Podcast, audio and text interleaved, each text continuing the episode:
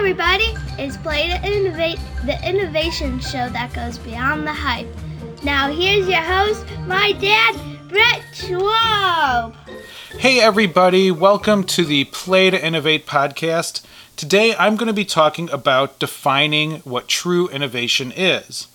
I also want to say welcome to my podcast. This is the very first episode, so I'm going to talk a lot about what this podcast is about and what I'll be talking about, and a little bit about my background and why I believe I'm worth listening to.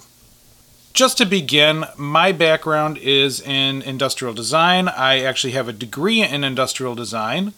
Early, early on in my career, I designed dental x ray equipment for about a year. I also started a furniture design company and designed custom made furniture from environmentally sound materials such as urban grown lumber and reclaimed materials and things like that. That was a big lesson in not doing your hobby as a career, but we'll, uh, one day I might get into that a little bit more. For most of my career, though, I have focused on what is called user experience design, and that is the way that you, the person, interacts with software or a website, and hopefully makes it very easy to use. So, most of my career has been spent in software and web design. Now, if you know me at all, you know that I love innovation. I also like making positive change happen, but I love watching things being invented. I love seeing those early stages, learning about the mindset of the person who's inventing it. I love gadgets. I've always tinkered through my childhood. I would take things apart and see how they worked. I loved learning about inventors like Tesla, uh, physicists like Einstein, of course, uh, and just learning about their history and what they did. So that is why I love talking about innovation. But the other reason I like talking about innovation is because I believe the more people understand what true innovation is, and the more that they understand how to be an innovator, the more they'll innovate. And I believe that the more true innovation out there means the potential for better products, a better society, better environment, and just in general improvements that make the world better for us and the other creatures living on it, but for us and uh, in society in general. But I again, I also believe that the more people who know how to innovate will do so, will innovate in their field. And I'm going to talk to everybody. I'm going to talk to anybody in any field because it doesn't matter to me what field you're in. I know in I know for a fact that you can be an innovator in that field. So it doesn't necessarily matter if you are a physicist, uh, an engineer, uh, an accountant. It doesn't really matter. You can find ways to improve the processes and products that you provide. Now, along with talking about just innovation in general, I will be covering quite a few topics on this show. First, of course, is how to be an innovator, but I'll also be talking about what might be holding you back. And these are subjects that I cover in my book, Play to Innovate. You can find that book on Amazon.com but I will also be covering things like innovation in the news. And I'm not one who really likes to cover what other people have covered. I want to try and share new things with you. So I will be covering lesser known or lesser talked about innovations. And I will also be talking about some of the more popular innovations.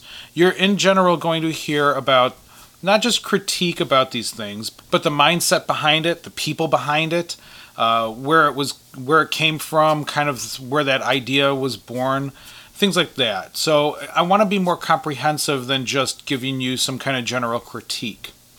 And I'll also find some people to interview as I go and, and talk about the innovations that they are making in their careers. I'm not just going to be talking to engineers or designers, I will definitely be talking to people in various careers so that you can see that it's not just about design or products or things like that, that services and social work and other things like that are important and you can be an innovator in your field. But I'll also be covering subjects around innovation, such as working with people, working with your clients and customers, and in general, working with the people that you serve. And there's going to be a lot more, and I'll talk about a lot more subjects, such as the occasional product review. Now, you're going to go along on this journey with me because the format of this show is still in flux.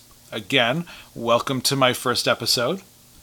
But I hope that you enjoy it, and I hope that you can leave some comments, either positive or negative, and help me shape the show. I want this show to be for you. I want to provide something that you find valuable. And so if you can leave comments, positive or negative again, that'd be great to help me shape the show.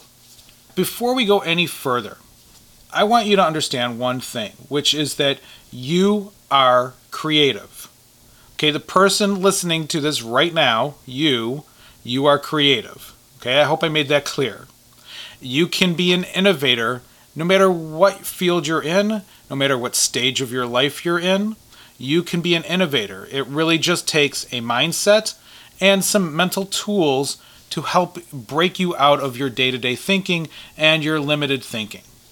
And we all have limited thinking. I include myself in that. And that is why I developed Play to Innovate. That's why I learned these mental tools and learned the mindset. So you're not you're not alone. I'm not talking at you. I'm actually right there with you alongside you in this whole journey. That all said, you might not be a fine artist. And you might not be a painter or a sculptor or whatever. That's not really all that creativity is about. You might not be a writer or an inventor. That's also not what creativity is about. Creativity is about finding novel solutions to the challenges and problems that we encounter in our day to day. So understand that people are born creative problem solvers. You couldn't actually get past your infancy without being a creative problem solver. And so I want you to understand that you have the potential to either regain that or strengthen that creative that creative drive that you were born with. And really understand too that even in the stage that you are in now, you couldn't get very far in life without having without having solved some problems in a creative way. And most likely, if you really think about it, you have been solving problems in a creative way almost daily for your entire life. Just give yourself some time to think about that, and you'll see that that is true. And the, the funny thing about all this is that I've talked to people who are actually in creative fields engineers, writers of all people. Um, unfortunately, even a couple of designers in my career I've talked to, and they've said, well, you know what, I'm not creative. And what I believe that they are saying is that again, they're not fine artists. They're not crafters or painters or sculptors or whatever that is to them. But in general, they are providing creative solutions, and so they are creative. I can understand somebody who is in what is not considered traditionally a creative field saying that they aren't creative. But still, if you're in that situation, think about what you do day to day to solve some problems. If you are an office manager, I'm sure that you have organized something in a creative way. You have provided a creative solution for the people in that office. So just give yourself some time to think about that, and you'll see that I'm right, you're wrong. All right. Now, let me define for you what innovation is true innovation. I hear a lot of people using the word innovation as a buzzword. They talk about things that are actually incremental improvements as if they are true innovations. And so, true innovation is something that comes along that shifts the way we do things, see the world, see ourselves, see each other. It is a fundamental shift in the way we do things or think. So it's not an incremental change. A quick example of true innovation is the difference between that phone on your wall in your kitchen and even the first cell phone.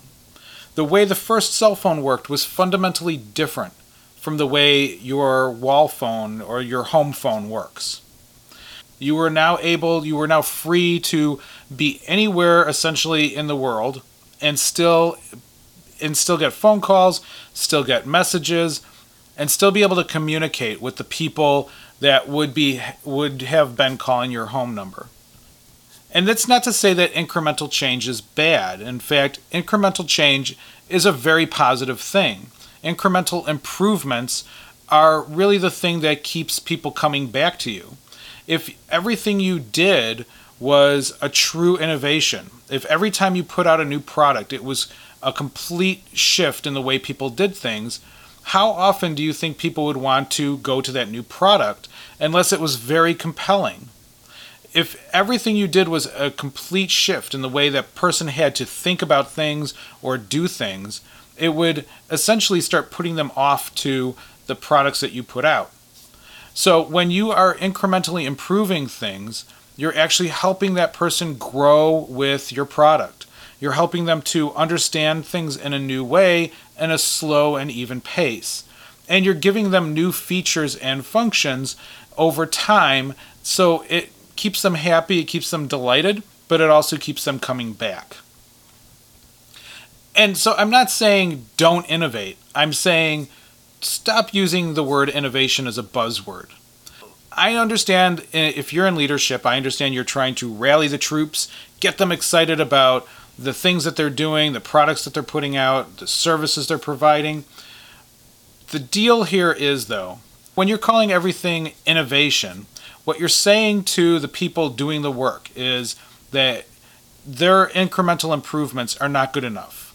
That what you're looking for as a essentially a benchmark is innovation, and what they are doing as incremental improvements is not enough. So that that not only hurts morale a little bit, but it also shows that you lack a fundamental understanding of what they do and you lack a respect for the job that they're doing.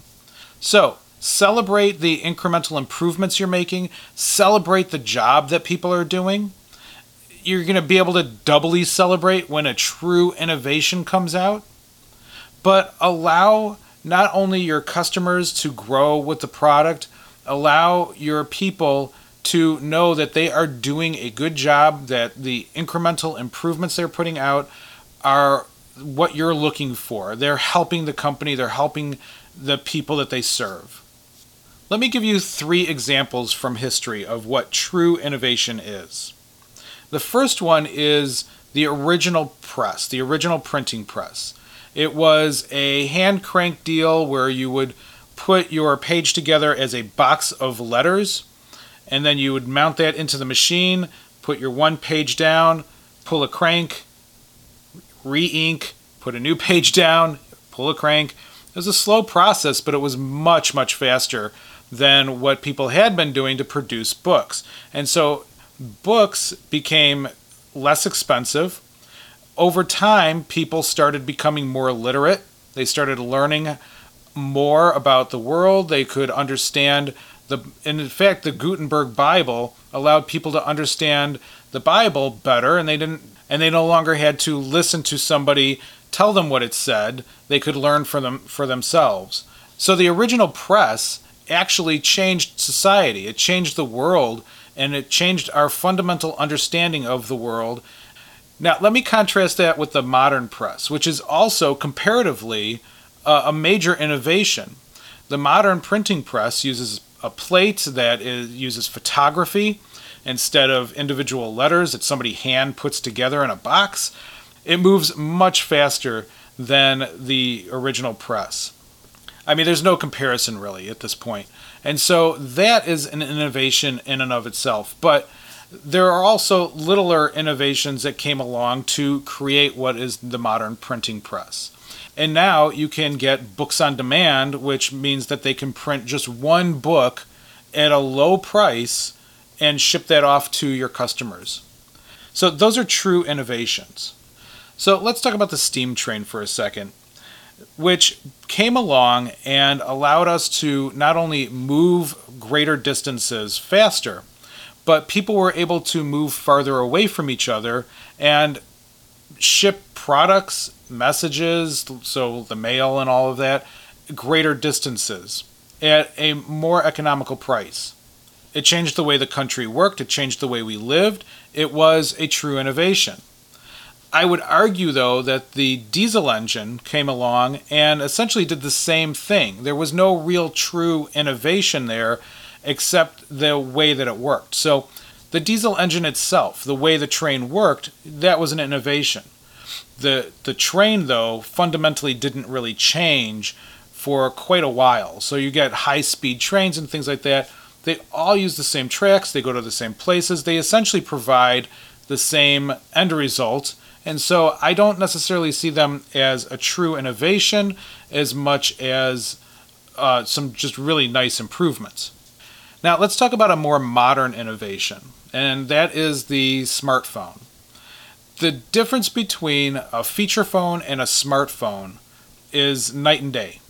The smartphone is a true innovation compared even to the original cell phones and mostly because it doesn't really just provide the same solution that the previous product did. It actually is a pocket computer that also communicates.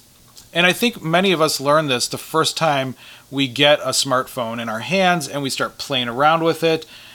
In my case, I got this toy and opened it up and was all excited, played around with it, added some apps, uh, you know, kind of played a couple of games. And then about two hours later, I realized, you know what? How do I make a phone call?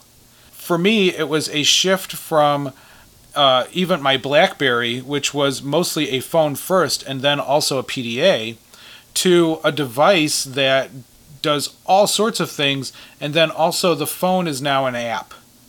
Now, I contrast that with upgrades such as better displays and better battery life and those are not innovations, those are improvements. But I will say that in those industries, those could potentially be true innovations. That aside, what all three of these things have in common the, the original press, the steam train, the smartphone is that they fundamentally changed the way we do things or see the world or interact with each other and things like that.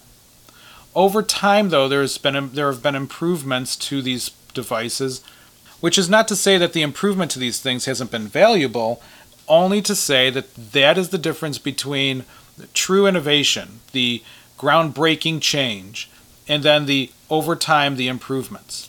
And while I personally believe that we can continually improve a product for generations, if you're only continually improving and you're never looking for that next big thing, you're eventually going to be left behind. So it is a balancing act. I know before I said continuous improvement is important and is a very good thing. I stand by that statement, but I also stand by the fact that you do, over time, need to look for ways that you can innovate, ways that you can change the industry. So I hope I've clearly defined what true innovation is for you. But the question still remains how do you get there? What do you need to do to be more creative and innovative? And while each of these concepts could be an episode by themselves, I'm going to touch on them here today so that you get a better understanding of what it takes to be more innovative and creative. Now, the foundation of creativity and innovation is your mindset. By watching people in sales and PR and marketing, other designers, I over time learned the mindset that it takes to be more creative and innovative. And that is focusing on end results and benefits. The reality is, is that most people will explain what they want in terms of solutions they already understand. Your job is to then take that explanation and convert it into an end result they're going for and understand the benefits that that end result will provide. A story that helped me understand the difference between end results and solutions is one a friend told me quite a while back, which was pretend that you're trying to hang a shelf to display this glass figurine collection you have. Now, you want the shelf to be very sturdy, and you decide you're going to use some wall anchors. But being a brick wall, you need to drill a couple of holes in it to put these wall anchors and you decide you need to head down to the hardware store to buy this drill. When you get there, you see 12 different kinds of drills, and you're trying to decide which one you want. How do you decide? Think about this Are you buying a drill or are you buying two holes in the wall? Now, in your case, you're buying two holes in the wall, and so you would buy a drill adequate for that purpose. If you, on the other hand, were someone like a general contractor, maybe you would be buying a drill, and so you would be looking for some specific features in that case. You are buying two holes in the wall. That's the difference between end results and solutions. Again, most people try and explain things in terms of solutions. Your job is to convert that explanation into the end results they're going for.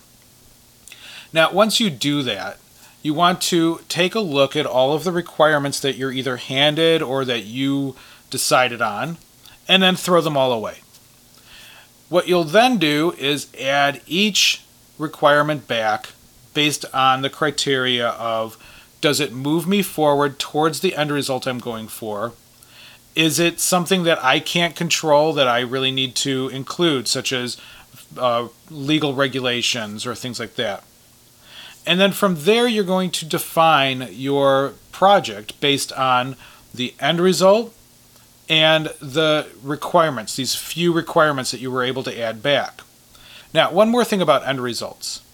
Studies are showing that people decide what they want through an emotional need, and then they back it up with seemingly logical requirements. And so, when you go to the store to buy something, most of that decision is based on an emotional need or an emotion, and you only back it up with seemingly logical arguments. This is why people uh, hold very fast to ideas that they have, and you get in these arguments on social media, and all of a sudden they dig their heels in. It's an emotional response. So, when you're looking for end results, understand that there is an emotional component and there is also a logical component, but the majority of it is emotional your next step in this whole process is to understand your biases. And I'm not talking about when it comes to people, although that is part of it. I'm talking more about the market that you're in in general. So that includes the industry, the products that you provide, the services, the people you serve. And what you want to do is look at what you believe to be facts or just the way it is about all those things the industry, the products, the people, and all of that. Next, do some real research. Talk to the people that you're serving, talk to the people that are using your products or services. Take a look at the product you're providing and decide if it's really fulfilling the needs of the people you're serving. And take a look at your beliefs about your industry. What is it that you believe is a requirement in your industry? So many people believe that if you know your competitor lowers their price that you better too because now they're going to put you out of business or they're going to take your market share. Is that really true? Are people only buying by price in your industry or are they buying by some other need and that just made it a little bit nicer?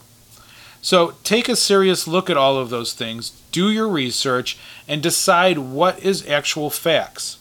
Again, being careful to understand that you're going to tend to look for things that confirm your biases. So try really hard, and it's very difficult, trust me.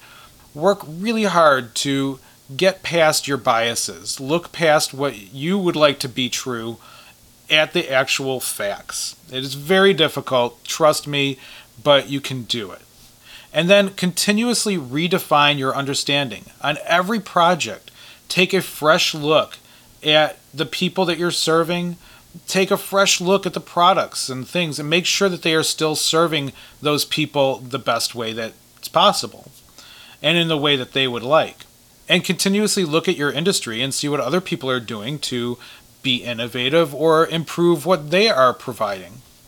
After all of that, you want to make finding solutions fun. I think for most people, the solution finding part is the most nerve wracking. It's the part where you either say, oh man, I hope I can find a solution, or I hope I can find a better solution than the last time. I vividly remember a project where my uh, colleague and I were redefining a very complex process. I vividly remember one project where my colleague and I landed on a solution that we were so proud of, only to be told, hey, we're, we're already doing that. We, we need something better. So there can be a lot of anxiety around finding solutions. That's where the play to innovate method came from, and it, it helps people break out of their day to day. It helps them break out of that serious need to find a solution and helps them play in a more fun way, finding great solutions that they would normally not think of because it now moves you past your fear. Once you find some of those solutions, you can continue to use the same play to innovate mindset and mental tools to finalize that solution and work through it as the project goes. I will talk more about Play to Innovate and what it is and how to do it in future episodes. But one of the last things I'd like to leave you with is to explore your world. Get out of your industry, get out of what you do day to day. Look at how people in other industries solve problems. See how you can apply those methods, those mindsets to what you're doing. Take a look at what other people are doing as far as products. Why do those products work really well? And can you apply that little bit of knowledge to what you're doing as well? Get some hobbies, and I'm sure a lot of you have plenty of hobbies. Get some new ones. Do something that you would never normally consider. One of the things that helped me was taking a sewing class with my wife, and now it was a two day class, and we just made a pair of pajama pants. But I never would have considered doing that on my own. It helped me to understand how clothing is made and the complexity that's behind it. And it helped me to understand some of the nuances that go into all of that process. And while I might not use that knowledge on something I'm doing for my work, I might actually use that knowledge for something I'm doing at home. So you never know where it's going to come in handy. Along with exploring your world and learning about all these new industries and things, remember to continuously learn learn something new. Try and learn something new every day. I heard somebody say if you're not saying, oh, I didn't know that on a weekly basis, then you're essentially not learning.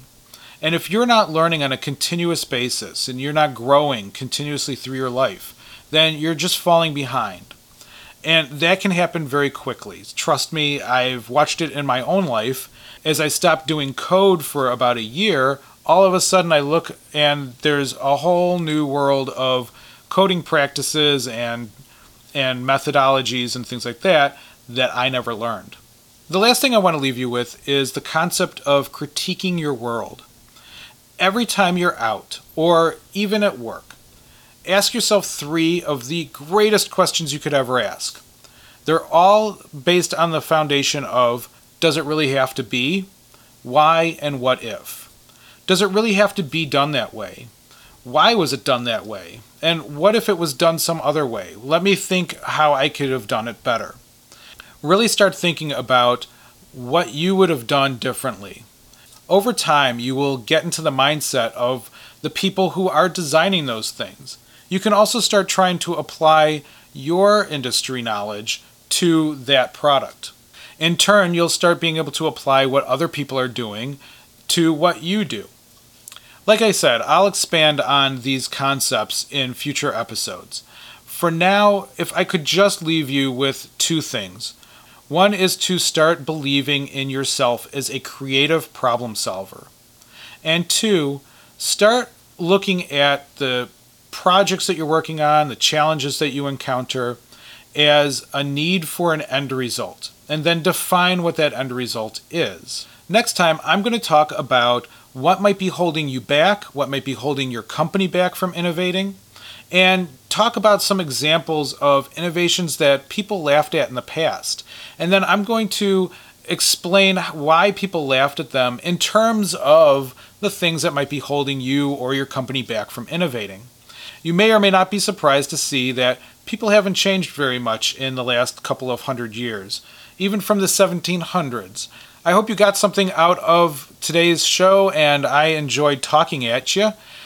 Again, leave comments. Let me know what you think about what I'm sharing and let me know what you would like to hear about. If you have any ideas on how I can improve the show and better serve what you're looking for, definitely leave those comments. I need to hear your feedback. All right, well, thanks again for listening. Talk to you later. Hey, if you are ready to learn more, go and pick up a copy of Play to Innovate. It's available on Amazon.com. Just go to Amazon and type in the search Play to Innovate, and you'll find my book. If you want to learn more about me, the author, or what I do as far as classes and workshops, go to 5pebblesllc.com. That's the number 5, P E B B L E S llc.com. So it's all one word. And uh, if you have comments, again, just leave those comments. I'd love to hear from you.